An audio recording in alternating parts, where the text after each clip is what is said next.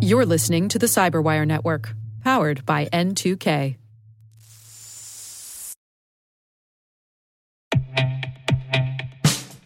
And now, a message from Cyberbit. Mastering cybersecurity is like mastering a sport. You build muscle memory through rigorous practice, then you train as a team to foster cohesion while operating under pressure. Like athletes, cybersecurity professionals thrive on hands on simulation. But traditional courses, certifications, and open source labs won't build you a winning team. You need Cyberbit. Cyberbit offers a hyper realistic simulation environment for your SOC, IR, and C suite to refine your skills, all using the market leading SIEMs, EDRs, firewalls, and WAFs they use every day. Cyberbit is offering Cyberwire listeners a free live fire exercise. Sign up your team now at cyberbit.com slash cyberwire.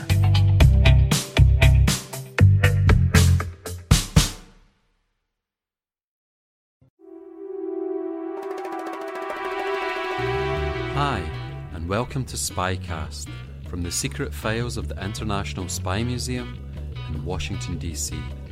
I'm Dr. Andrew Hammond, the museum's historian and curator. Every week, Spycast brings you conversations with practitioners, authors, and scholars who live in the world of global espionage. If you have any questions, comments, or concerns, please reach out to us at spycast at spymuseum.org. That's spycast at spymuseum.org. If you like what you hear, and even if you don't, please take a minute to review us on iTunes or whatever platform you listen on. We're always looking for ways to make Spycast better, and you can help.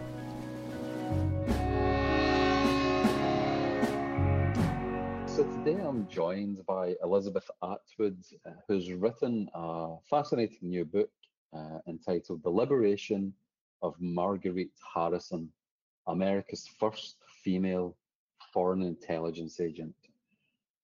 I guess the most obvious question, Elizabeth, is how did you come across this? What what led you to start researching the life of Marguerite Harrison?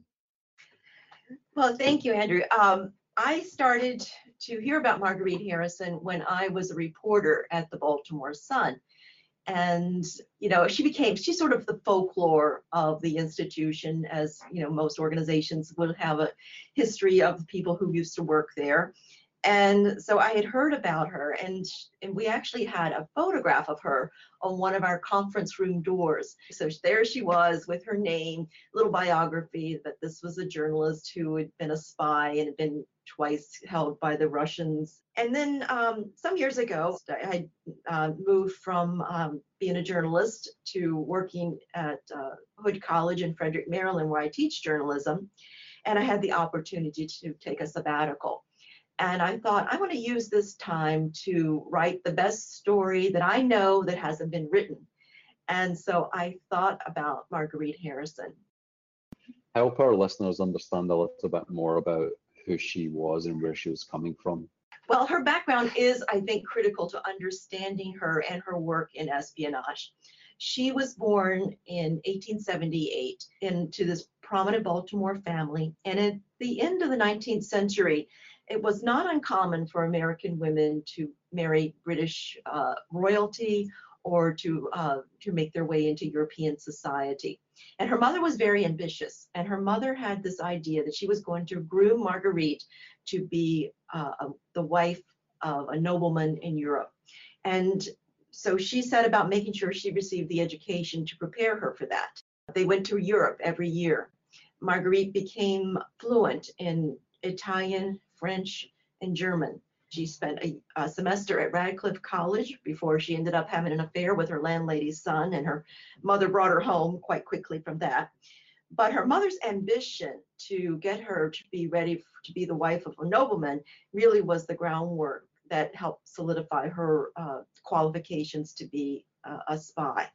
Um, she defied her mother and ended up marrying a Baltimore banker. And so there, her life was very uh, typical for a woman of her age and stature for, for a number of years. She had one child um, she then was prominent in society. She would do all the things the society women would do. She would go to the card parties and the debutante balls, and she, of course, hosted all these events in her estate. Um, she uh, was living the life of a Baltimore socialite. And uh, one of her most significant accomplishments at this time was she actually helped found a children's hospital in Baltimore. That was really became one of the most uh, significant and important children's hospitals in the country at that time and later on in the in the 20th century. So that was her typical life. But it all completely changed in 1915 when her husband suddenly died of a brain tumor. She could have gone back home to live with her father, who certainly would have welcomed her to come back home but she made up her mind that she was going to support herself and stay in her townhouse in Baltimore City and raise her son there. And so she decided that uh, she needed more money, and what she would do to earn the money, she would go to work at the Baltimore Sun as a newspaper reporter and the editor appointed her to be the society editor of the paper. And so at first, all she did was cover society news. Then things start to change after World War I breaks out in Europe, and her assignments start to change. She goes from co- covering society news and reviewing movies uh, and music and uh, plays to actually writing propaganda pieces for the Baltimore Sun. And there we start to see some changes in uh, what may have been her first forays into espionage. She does lots of stories about immigrant community in Baltimore. Of course, Baltimore at that time had a very large immigrant community, a large German population in Baltimore. And it was at that time, although she doesn't recall uh, this in her memoirs, but there are documents that show it, it was at that time she started to give tips to the Justice Department about suspected German agents in Baltimore. And so we start to see a change in what she is doing and what her role is. And now it, it, we come to the World War One is nearly over in the summer of 1918, and she makes the decision that she will apply to be a foreign intelligence officer. And this was really rather astounding because um, she was almost 40 years old and her had a 16 year old son when she made this decision. And um, and so she makes this uh, this plan that she's going to enter the Foreign Service. And she first applies to the Office of Naval Intelligence. Uh, but the Office of Naval Intelligence turned down her application and said that she was not qualified because uh, it did not hire women. And so then she made up her mind to apply to the Military Intelligence Division, which was headed by Marlborough Churchill. And Marlborough Churchill, who was a distant cousin of Winston Churchill, was a, or a friend of her father-in-law, Joseph Ames. And so with the family connection and her father-in-law wrote a letter on her behalf, Marlborough Churchill decided to take a chance and hire Marguerite Harrison to work for the uh, work for him in the military intelligence division in September of 1918. And um, at that point, she would she became the first woman to go into the foreign intelligence service there had been one more woman who was uh, hired by the military intelligence to service service to be a spy in America. Her name was Anna Keichline, and she uh, went on to become a very prominent architect. But um, it, she was hired actually in the summer, in June of 1918, and she spied on suspected um, disloyal Americans in Philadelphia. But Marguerite was the first that was actually sent overseas. Is there anybody else that is potentially a contender? Sure, that's a great question because there have always been women spies, right? I mean, we look back at, you know, Samson and Delilah, right? Uh, women have always been spies. And in our country, we can look at some really prominent Revolutionary War spies. Um, Anna Smith Strong, you know, she was part of the Culper Ring that helped uh, General George Washington. Lydia Barrington Darragh. She uh, was a Quaker living in Philadelphia and uh, the British stayed in her home. And so she was able to overhear their conversations and deliver coded messages in, um, you know, I believe it was in the, the buttons of her uh, son's jacket. Certainly, they've had women working as spies in this country. Up in the in the Civil War, you know, we, we can point to examples of Harriet Tubman, um, Belle Boyd for the South, Rebel Rose Green Greenhow. She was in Washington D.C. So there have been always women that would work as spies um, to give uh, intelligence, particularly in war times. The difference comes though with, the development of a, of a, of a professional spy uh, agency. In World War One came about at first we didn't really have much of a uh, spy service of any sort, intelligence service of it, with any male or female. Um, and the army, uh, Ralph Van Deman particularly was one of the forerunners of this. He had this idea that we needed to establish our own intelligence service within the army. We could not just simply rely on getting our intelligence from our allies. And so that's where we see the creation of an American intelligence service with the Military Intelligence Division. Um, you know, Tammy Proctor has done some great work on women spies in World War One, uh, looking particularly at the British spies. American attitudes toward women spies was very different than that of the Europeans. You know, Tammy Proctor points out that there were something like 6,000 women that were serving in the British intelligence community in World War One. Um, and yet in the United States, we see a very um, a much of a reluctance to hire women. They they thought that women would be maybe susceptible to falling in love with their targets. They thought that they could not be trusted to give military reports. And so there was this uh, great reluctance to send women um, abroad as intelligence officers uh, what Marguerite Harrison was able to do in her job interview, which took place in, in Baltimore, she told the uh, officer that she was well past what she called the foolish stage. So she was really aware, well aware that the reputation that they American men be- believed that the women would be falling in love with their targets. So she she acknowledged that straight up front that she was well beyond that. Uh, she was not going to be falling in love with her targets. Um, she insisted that she was qualified for this work because she knew Europe very well and she was fluent in three languages at that point. And she had a perfect cover story. She was a journalist, and her editor at the Baltimore Sun had agreed to uh, this plan. So she had the whole thing planned out, and she was not going to be a spy like Mata Hari, you know, which is the most typical World War One spy we think of you know, where you have a woman who is seducing her targets and exchanging sex for secrets. She was uh, going to be a professional who was going to employ her languages, her knowledge of Europe, her experience as a journalist, and that was the way she was going to report on the events that uh, and, and what her role was was to give intelligence to the um, Americans who were negotiating the peace uh, treaty in Versailles. So that was her role, and she was well qualified to do it. Give us a sense of some of those first forays. Sure. The um, there is some a little uh, there's a little bit of a disagreement. There's, there's what she says she did, and there's what uh, Ralph Van Deman says she did. But at that point, Ralph Van Deman was uh, over in Paris, um, helping to work counterintelligence for the peace accords. So she says that her role was to go into Germany and to report on the conditions on the ground, giving information to our negotiators about the sentiment in within Germany and then other parts of actually Eastern Europe to help them be able to negotiate the peace treaty. And she, she mentions that um, when she arrived in Berlin, that would have been in January 1919, she recalls that there was the fighting in the streets of Berlin between the communist-backed Spartacist movement and the government troops that were still trying to hang on um, and stay in control.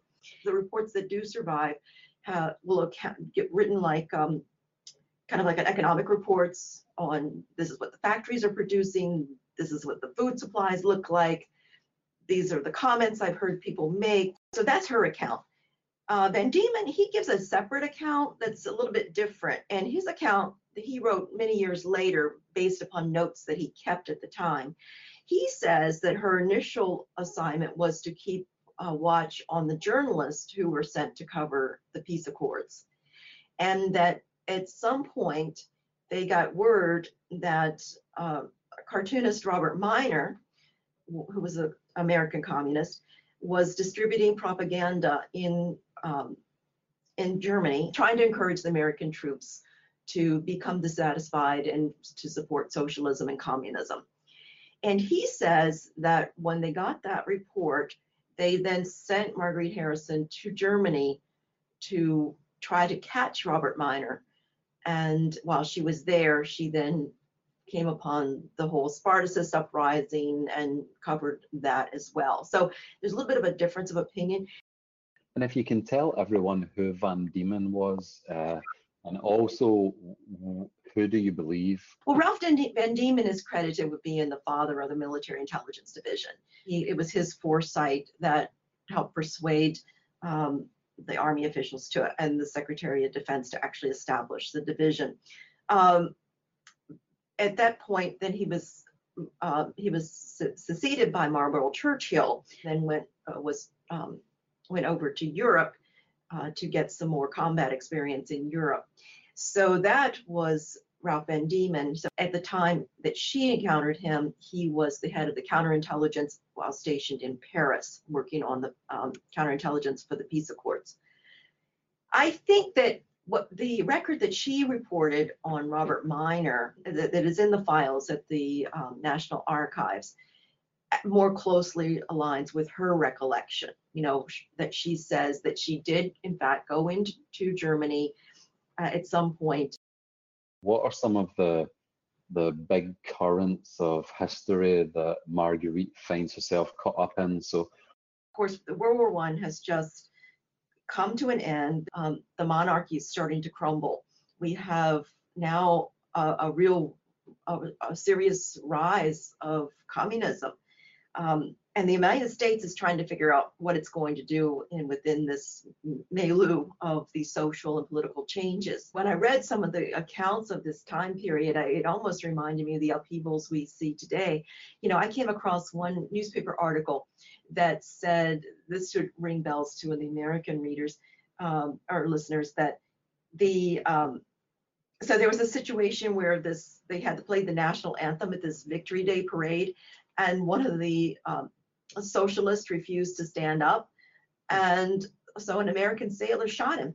And I, you know, you think, gosh, we're still arguing 100 years later over whether you should stand up for the national anthem. Um, so that was the kind of world that was going on there. What does it mean to be an American? Who was an American? Um, and it would be a few years later, and within, well, within two years later, we will start to see uh, the rounding up of immigrants, deportation of immigrants who were suspected of be, not being loyal to the in, in the United States.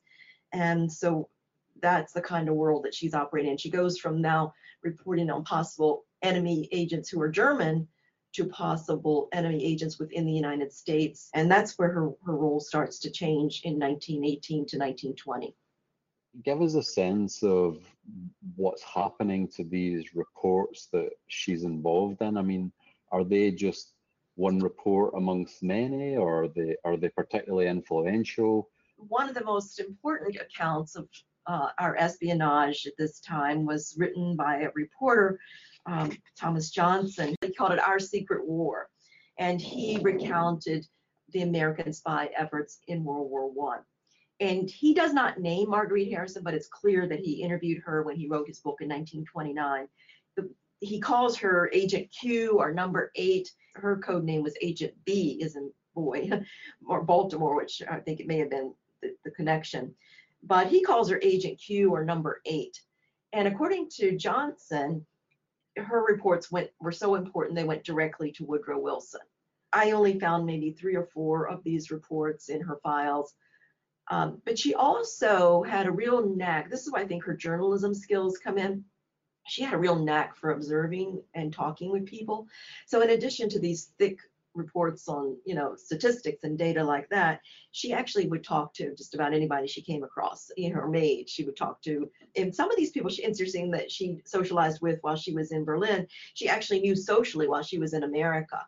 Um, they had been parts of um, like uh, this top society. So for example General Hans von Below, who was had commanded troops against the, the Argonne in 1918, his wife was an American that Marguerite had known Uh, she was from Philadelphia. So she struck up a friendship with this wife, and then she socialized with this couple while they were in Germany. And you know, von Bella would tell her about you know his, you know, how they were hoping to bring back the monarchy. So yes, in, it's very um, difficult to tell the the how important her reports are. Um, there's some estimates that when the war ended, the military intelligence division had 282 officers, some like 29 sergeants, and a thousand civilians. Of course, she would have been included in the civilian count. Um, Johnson's report says that there were no more than 25 women, but he says almost all the women were volunteers that the, we had recruited in in Europe to provide reports to us. Just put, putting the pieces together, she was, I think, an important agent. The other reason I would draw that conclusion is once that mission ended, the men who were in charge of the military intelligence division were anxious to put her back to work. And this was at a time when, when the World War I ended, the division substantially downsized. There were very few people left in it, and most of them were code breakers. And so that tells me again that she was very well respected in what she had accomplished in Germany. We'll be right back after this.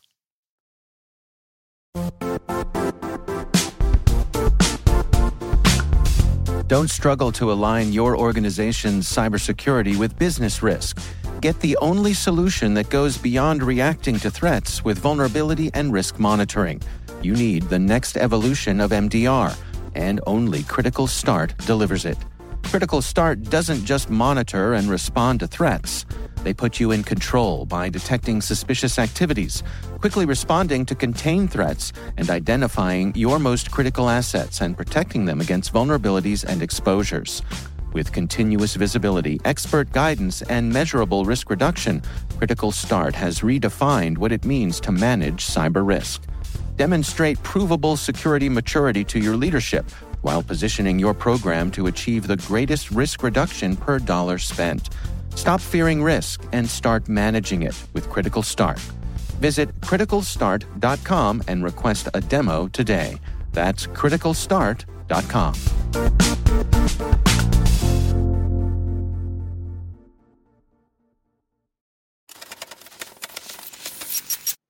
And, and for the intelligence reports, is it more akin to the journals of Lewis and Clark, where you're immersed in a daily reality, or is it more like Democracy in America? I think it's both. I, she has a lot of factual data that is just, um, you know, this is what it is, right? And yet she also brings in her own insights a lot. And that's why I think the men respected that. So she was not hesitant to give her opinion. She reflected on you know, who she thought we could trust, who she thought was suspicious. And when she could, she would in, she would give her interpretations of the of the events and of the people she met. You see that come out a little bit more in the Russian reports, where she goes out a little bit more on the limb. Again, I'm only going what I can find in the files. But in the Russian reports, I see her being much more subjective, you know, much more giving her analysis of the people she had met and the conditions she had witnessed, as opposed to uh, just concrete facts. And do you think that's because she did not speak Russian, but she did speak German? I think it's a combination. Uh, when she was in Germany, she was able to get the reports out in pretty much real time, and of course, she was fluent in German. In Russia, she did she did become fluent in Russian once you know she stayed there a while.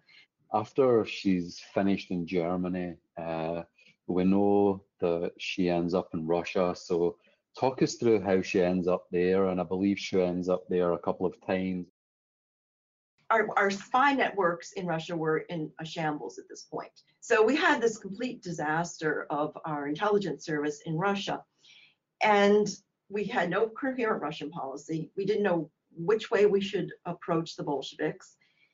And we also had this rising situation in uh, of anarchy in the United States, where you had a series of bombings. And so there's this quite uh, a, a, huge concern about the effect of, of, communism and Bolshevism and what should our response be to the Bolshevik Revolution. So he uh, Churchill makes this decision to send Marguerite Harrison to Russia. Her, it appears that her, her assignment was twofold. Her first was to ascertain the viability of Lenin's government. Was this a government that was going to last? And second, what has happened to the American prisoners? They had uh, a couple dozen Americans were either being held in prison or being held in home detention, somehow captive, were not allowed to leave the country. And so she was, that appeared to be what her mission was. She, um, she has one uh, statement in her book that I think we need to keep in mind. She says that if I succeeded, no one would ever know. And she said, if I failed, I'd be repudiated by my government and perhaps lose my life. So we have to understand that her, not all of her successes were publicized, and even to this day, that we, do we know all of the successes. Nevertheless, it was clear that this was a risky mission to send her into Russia, given what had happened to the other agents that were in prison or had, had fled. And the idea that she later would uh, pretend that nobody had an idea that this was a risky mission was just ludicrous. I mean, it just it doesn't uphold to the facts. And it's actually very typical of the way she kind of downplays a lot of her assignments and makes kind of this lighthearted banter about them. So in any case, Churchill decides to send her to Russia. And this is a big assignment and a very uh, difficult assignment because she does not know the language. She only could pass as an American reporter who was going to Russia to try to write truthful and maybe even complimentary stories about the Bolshevik Revolution. And yet, even this was risky because the Bolsheviks had already found out that there had been other spies that had done the same kind of uh, ploy. They had, they had done the same, uh, pretended to be journalists and were in fact spies. But that was her only hope. And um, again, the Baltimore Sun supported this plan and gave her cover and credentials that she was a, uh, a journalist going into Russia. And all of this into the backdrop of the Russians already knew about this and they were not giving credentials to Western reporters unless they came from socialist newspapers. They were very sensitive of what was going on. There was an embargo uh, of the West had put in place against Russia. So the Russians did not want to allow the Western media or the Western press into to um, into Moscow or into Russia. Uh, so she develops this uh, plan that she's just going to make a she's going to get across into Russia by going across the the front in Poland, which of course Russia is at war with Poland at that time. So she makes her way into Poland, and um, there uh, she, she's told by Marlborough Churchill to stop, that they have received word that it would be too dangerous for her to proceed. And so she's told to wait in Poland until they give her clearance to go ahead. So she spends a number of weeks in the winter of 1919 um, in Poland and uh, in Warsaw. And there, I, will give a little bit of a side because it becomes important later. She is at a uh, Red Cross dance where a nurse introduces her to this um, man wearing, an American man in a Polish aviator's uniform, and his name was Merian Cooper. And Merian Cooper, uh, for those who may not recognize his name, I know you know his most famous movie, which is King Kong. And uh, Merian Cooper was going to be play a very important role in Marguerite's life later on. But at that time, they just had a very quick meeting. They danced together, exchanged pleasantries, and then he went on to his um, battalion. He was actually had raised uh, an aviator battalion in Poland to help the Polish fight the, the Russians. So it was a couple weeks after that that Marguerite finally gets clearance from Marlborough Churchill that she could proceed into um, into Russia she has hired a translator and they make their way by sled into cross no man's land into the uh, eastern front of, of uh, Russia near um, um, what's in now Belarus. I think the Russian army, the Reds, were so shocked to get this American journalist coming across the border uh, with another woman um, translator I think they were so shocked by these two women who have made their way into Russia, they don't know what to do. And Marguerite bet on that. She bet that they wouldn't kill her outright, um, although the, she had been warned that she'd be executed on the spot. but she bet that they wouldn't do it. And she, the gamble paid off. The, the army was so shocked, they were afraid to take any action against her. And so they just kept passing her from one place to the next until up the chain of command until they sent her on to Moscow. And there in Moscow, the Foreign Office says, What are you doing here? You know that you don't have permission to enter this country, that we've not given permission for the Western uh, newspapers to come into the country.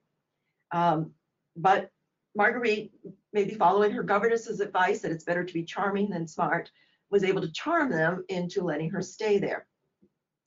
Now, the other thing that she didn't know when they allowed her to stay was that they already knew she was a spy.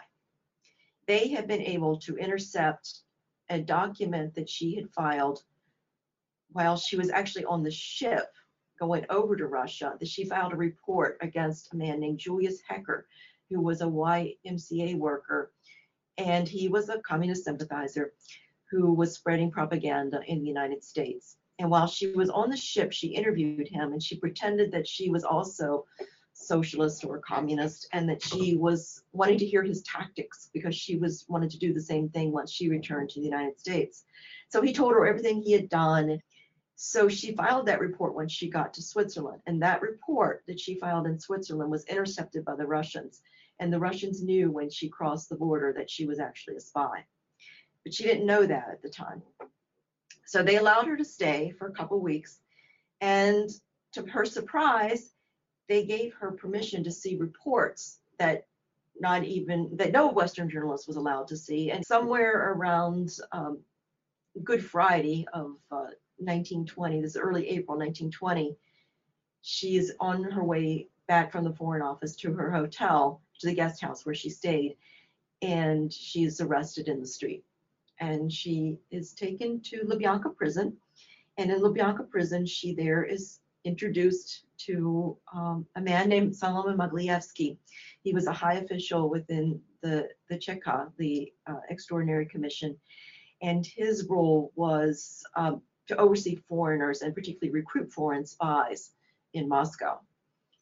And Mogilevsky says that he knows that she is a spy, and um, she first calls his bluff and says, I'm not a spy. How do you know I'm a spy? Because she had found no reports at this point but he he pulls out of a briefcase the Hecker report that she had made against Julius Hecker while she was in Switzerland, and she realized that you know they had evidence against her. And he says, you know, I'll make a deal for you. Well, she first thought they would just expel her, but um, he says, no, we're not going to expel you. You know too much, and so then it becomes clear that why she had been given all this information from the unedited reports from the Foreign Office. And he says, I'll make a deal with you. He said, we'll let you go if you will report on foreigners in Moscow. And so she says, I accept. And so at that point, she becomes a double agent. And so from April until the end of October of 1920, she is trying to get reports out to the American officials, the American Army officials, and at the same time giving Mogilevsky routine reports on the foreigners who are living in Moscow. And uh, this is, a, uh, of course, a delicate balance.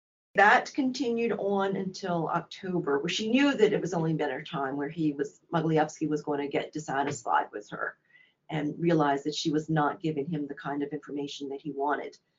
But um, she was able to keep him off uh, from, you know, having her, arresting her until October. And then in October, they arrested her right on the eve of John Reed's funeral, in fact. Am I right in thinking that she was also caught because there was a mole inside the State Department? That's that's an interesting story too. The report came from the State Department. The mole apparently was in the Military Intelligence Division, I believe, is where it is.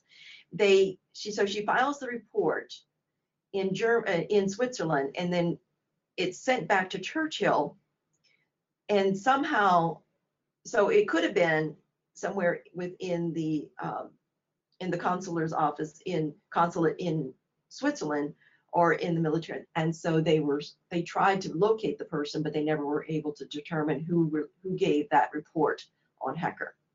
Uh, but Hecker had a lot of friends. Hecker was a socialist. He had a lot of friends in um, in Switzerland, where there was a big socialist colony. So ultimately, she gets released, but then the following year, she ends up getting caught again. Is that right? Okay, so she gets caught a couple times. Um, so she is caught in April of 1920, forced to become a double agent throughout that spring and summer. Uh, one of the people that she betrays is a woman by the name of Stan Harding. Uh, and Stan Harding had been a woman that she had met in Germany, in Berlin. Stan Harding was a reporter for a British newspaper, but Marguerite Harrison also believed that Stan Harding was a British agent. So, just as luck or not luck has it, that summer, while Marguerite is in Russia, forced into being a double agent, Stan Harding, who is a socialist, decides to come to Russia to write about Bolshevik Revolution and the Bolshevik Lenin's government. And she's working actually on behalf of an American newspaper at the time. And so she comes to Russia, and Mogilevsky says, A friend of yours has shown up. I want you to give me information about her. And Marguerite at first doesn't know who he's speaking about, and then he tells her that he's speaking about Stan Harding. So Stan Harding does enter Russia and is brought to the guest house where Marguerite is staying. And within hours, actually, someone Mogilevsky um, arrests her and puts her in Lubyanka. And Stan Harding later starts to believe that Marguerite Harrison has denounced her and reported that she is a British spy. And that's why the Russians had arrested her. Stan Harding denied it the entire time. She said she never was an intelligence officer, that she was a journalist, and that she had been um, un- unfairly denounced. And she was held captive for five months in Lubyanka. She went on, on numerous um, hunger strikes. Her, her health was really jeopardized. Uh, so she, did, once she was released, she uh, instituted a very hot pub, public uh, campaign against Marguerite Harrison and the American Intelligence Service, blaming them for having put an innocent journalist in into Lubyanka.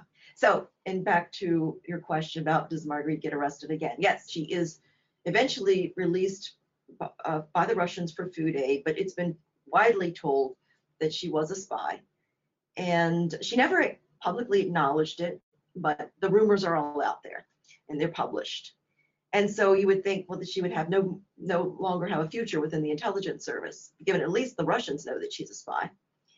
And yet, um, that spring, Marlborough Churchill sends her a note asking to meet her. And this is in April of 1922. Then we see uh, Marlborough Churchill, he's no longer in charge of the military intelligence division. He's now in the general staff stationed in New York. But he sends out letters to the consulates, to the military attaches in Asia, saying that Marguerite Harrison would be planning a trip to Asia. That summer, she sets off for another trip and she goes to Asia and she ends up in the Far Eastern Republic.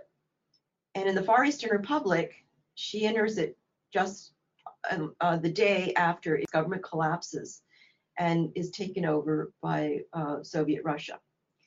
And there becomes folded into Soviet Russia. She's on the streets of, uh, of Chita when she's arrested again at gunpoint. And she is transported back to Moscow. This one is a most mysterious, the whole thing is mysterious. I say it's like reading a Jean Le Carre novel as to what she's up to you, you could read it almost any way. You could say she's a communist. She's make, trying to make her way back to Russia. Um, you could say she's an idiot. She's a fool for even going to the Far Eastern Republic, which was dangerous, and then she knew it would be. Or you could entertain the possibility that Marlborough Churchill had placed her on an assignment that was so sensitive that most American um, intelligence officials didn't know what she was up to her father-in-law, once he learns that she's arrested again, you know, sends out a flurry of letters to his friends that are in the State Department and in the Army saying, what's up, where, what's going on with her. He ends up calling upon a distant cousin who was a major grain exporter who apparently was able to persuade the Russians to let her go. Um, I think that there's a possibility, as I said, there are three different possibilities. She's a red, she's a red agent, she's an idiot, or Marlborough Churchill put her on an assignment that was very sensitive. I have no evidence of that. I have no facts of that. That's just me. But I think that there- it's this, it can, it might explain what, what Churchill was up to and what he was have, trying to have her do. And so if there's not any evidence for that explanation, is there evidence for the other explanations? What, I, I mean, I guess a couple of, a, a couple of questions here. So we know for sure, I, think I'm right in saying, we know for sure that she was a double agent for a period of time. So after she was released from Russia after that period, did the did her American um, spy masters know that she was a double agent in Russia? And Yeah. if they did, what, why would they why would they ever trust her again? And yet there are reports within the files that I found at least four reports that she made given to the Army and the State Department on um, her observations what, that she she saw when she was traveling through Asia. So she was still giving reports, officially or unofficially, to the State Department and the Army while she was traveling through Asia. I guess I was wondering, although she was still submitting these reports, were these unsolicited reports that she was just, this is what I've done in the past, here's what I think about country X, or does that prove that she continued to be a spy, or does that just prove that she continued to think that her voice was being heard in, in Washington? I think that's a great question. I think that it's possible she was giving unsolicited reports. Um, yet it's sort of mysterious that she's traveling with military attaches while she's thro- throughout Asia. She is, they are asking her, at least according to her account, they ask her to give her reports. There's no payroll document that says, you know, she was getting paid by the Army or the State Department. I don't know where the money is coming from. That's another mystery. I want to circle back just for a second to Stan Harding. I find that relationship really fascinating.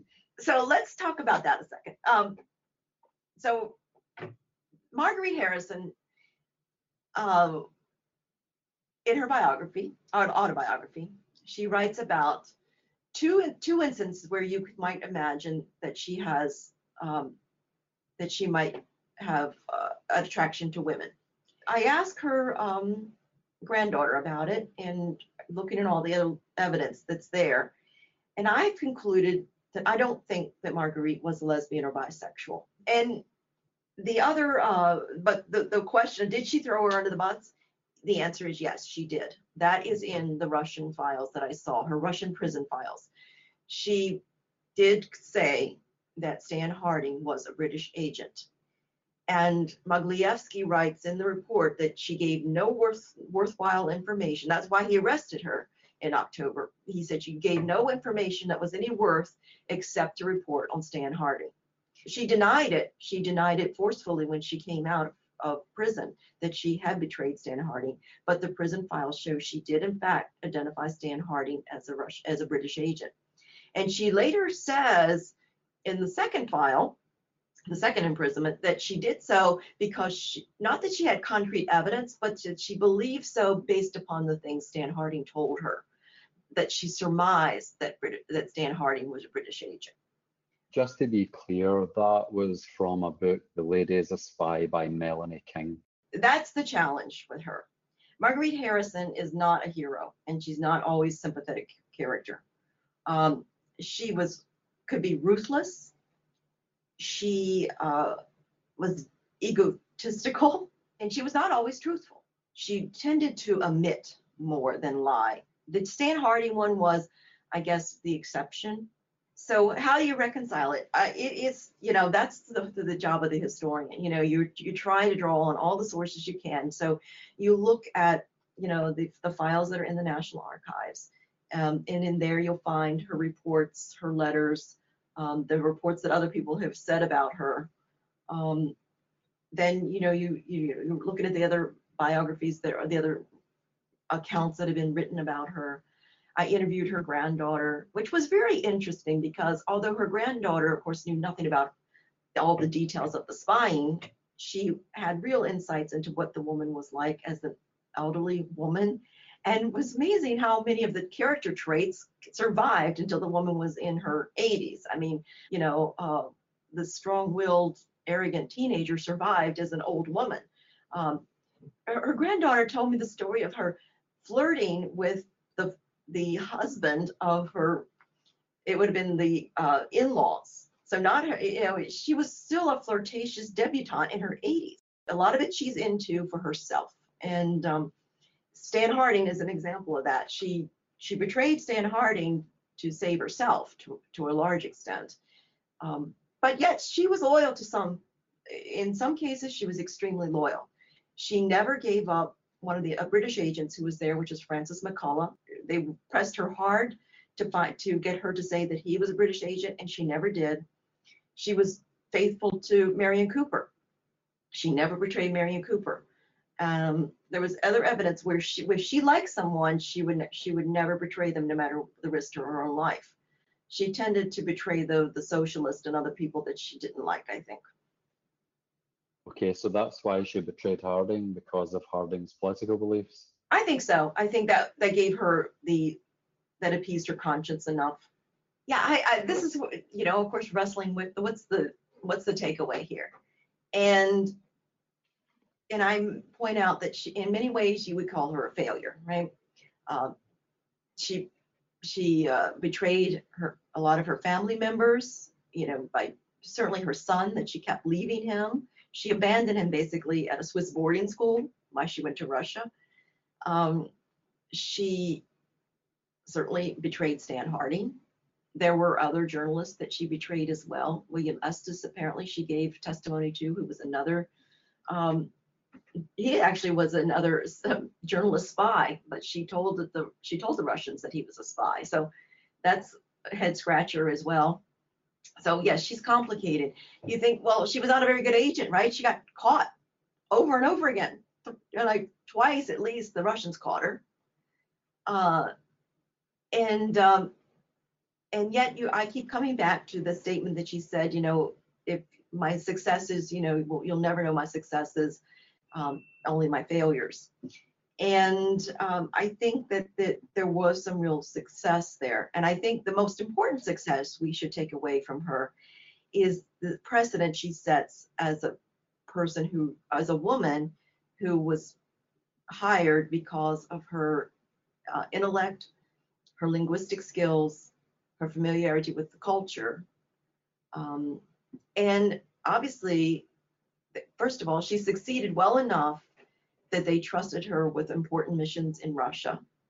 They reached out to her again in some way, although we don't fully understand how, in Asia and later in the Middle East when she worked with Merian Cooper and Ernest Schoedsack to film the movie Grass, which they which was a cover for a spy mission.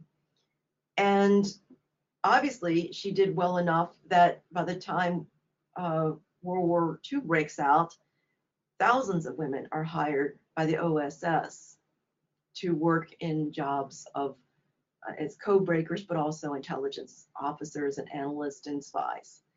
And so I think that they were pleased enough with her work to know that they had she had made a real contribution. And that's where I think we have to take it away. Personally, she's not always a very likable person. But I think that's true with a lot of spies. You know, a lot of spies are very egotistical. You know, they especially they double agents. You know, the idea that they'll never be caught, they're too smart. Um, you know, they, they like playing the game, the thrill of it. I think there was a lot of that with her. I think she loved the thrill of the game. And, uh, you know, what were the prospects for a woman in 1919? Um, she did not see herself as a school teacher. Uh, she wasn't going to work in a shop. She tried that once briefly and hated it. Um, she had the ego and the intelligence to believe that she could work in the intelligence service. She writes to Marlborough Churchill straight up and says, if you can't use me as a foreign intelligence agent, I don't have any interest in doing anything else because that's where I'm qualified. And um, It's the only thing that would lure me away from the job that I'm doing now, which was, of course, writing propaganda pieces for the Baltimore Sun. Uh, so she straight up tells him, if you're thinking about me as a secretary, forget it. You know, I'm going to be an intelligence agent or nothing. So she had an ego. And I think that that was good though. I mean, you know, she was not always a nice person. Would I want to be uh, friends with her? Probably not. Um, but I appreciate the, the contribution she's made so that other women could follow in her footsteps. And years later, you know, we can see the women working for the OSS, the CIA, and now, of course, we have a woman who's heading up the CIA. And it started somewhere, and it started with Marguerite Harrison. I think that's a, a good place to bring our our conversation to a close. Um, I had a couple of quick follow-up questions though, um, which may or may not make the cut. Um, number one is, uh, as a fellow reporter, was she any good? she's, she's a great writer. She, yeah. her, uh, I love her accounts of. She had this really vivid account of where she goes off to cover an aviation camp in New York, and she gets into this airplane with this pilot, and um, you know, she tells of them taking off, and all of a sudden the propeller stops and goes dead. And her reaction was, Oh, I'm in for a real thrill now. And the pilot manages to coast the plane to a landing. She gets out, the mechanic comes out, repairs the plane on the spot. She climbs back in, they take off again.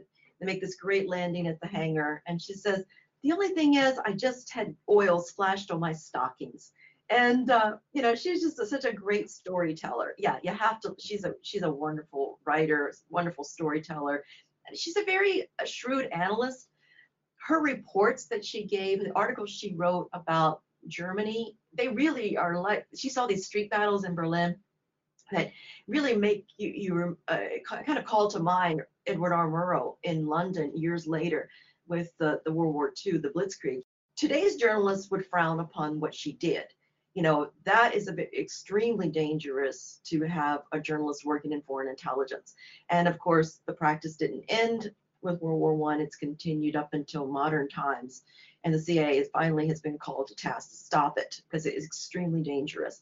Um, there's some thought that, in fact, Marguerite Harrison's well publicized, um, you know, stories and de- denouncing of Stan Harding actually helped um, lead to the first newspaper code of ethics. So as a journalist, I hated that she was working for intelligence services because it it's very dangerous for any journalist to be doing that. It's dangerous for anyone who comes after them. But as a storyteller, I appreciated her her writing. She's a great storyteller.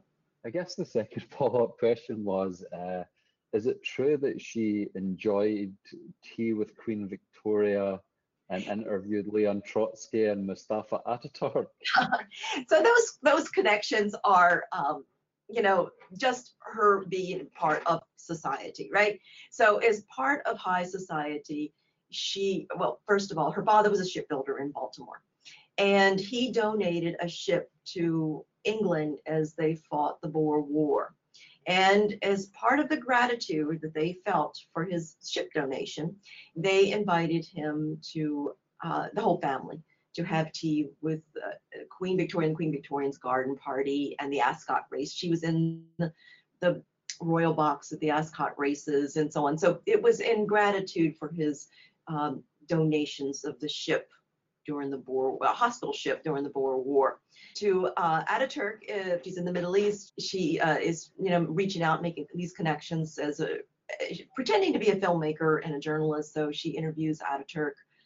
Um, Trotsky, she says that she sees him in a courtyard in um, at the Kremlin as she's leaving an exhibition there, and she rushes up to him and introduces herself as this American journalist, and he uh, they speak a few words in French and he kisses her hand and wishes her a pleasant stay. So yeah, those are she's in some ways like the Forrest Gump of uh, of uh, American espionage. She always seems to run into these famous people all around the world. Um, you know, the Society of Women Geographers that she helped found later would include members like Margaret Mead and Amelia Earhart. And I believe that, uh, sorry, Edith Wharton, the novelist, she yeah. was involved in the history of American intelligence and right in some way. Yes, so the story goes that uh, Ralph Van Deman, in trying to get the, uh, was, I believe it was Baker was the Secretary of Defense at that time, he uh, he was dubious of whether we needed to have an intelligence service. He thought, you know, why do we need an intelligence service? We can rely on our allies to get the intelligence we need. And, and Van Deman was really thought it was very important that we have our own intelligence service. And so he had Edith Wharton uh, uh, give a tour, gave her a tour. And so it, while he she was, you know, while he had her ear, he said, you know, we really need an intelligence service here. And I think Edith Wharton then took that message. I, guess was it to Wilson? I'm I'm I've forgotten the, details, but Edith Wharton then passed that word up to the American officials. You really need an your own intelligence service. And so Van Deman was able to use a woman to to get him what he get what he wanted in that case. And final question, completely unrelated to yep. the life of uh, Marguerite Harrison, but as someone that worked for the Baltimore Sun, uh, what do you think of what do you think of the Wire, especially season five, where he looks at the Baltimore Sun, where uh, David Simon, sorry, looks at the Baltimore Sun. That's funny. Um, I always said that that was David Simon getting back at the Baltimore Sun. um, yeah, David Simon, uh, you know, he, he he had his love hate relationship with the Baltimore Sun, and uh, so there's a lot of inside jokes about that series, uh, and about that about that last uh, those episodes with the with the newspaper. He's making digs at the people he didn't like, and he is including uh, friendly comments about those he did. So it's a lot of inside jokes with that uh, with that show. Um, but you know, it's a it's a great show. So you know, my little claim to fame that I you know I briefly worked with with David Simon at the Baltimore Sun. The International Spy Museum is a full 501c3 non-profit. If you want to donate to the museum, or if you're local and would like to volunteer at the museum, please visit our website at spymuseum.org for more information. Hey all, Rick here. At N2K Cyberwire, we're dedicated to continuously improving the quality of the news and commentary on our network.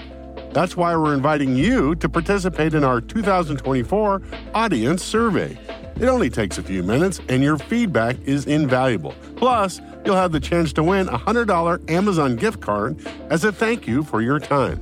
Head on over to cyberwire.com slash survey. That's cyberwire.com slash survey to share your feedback now.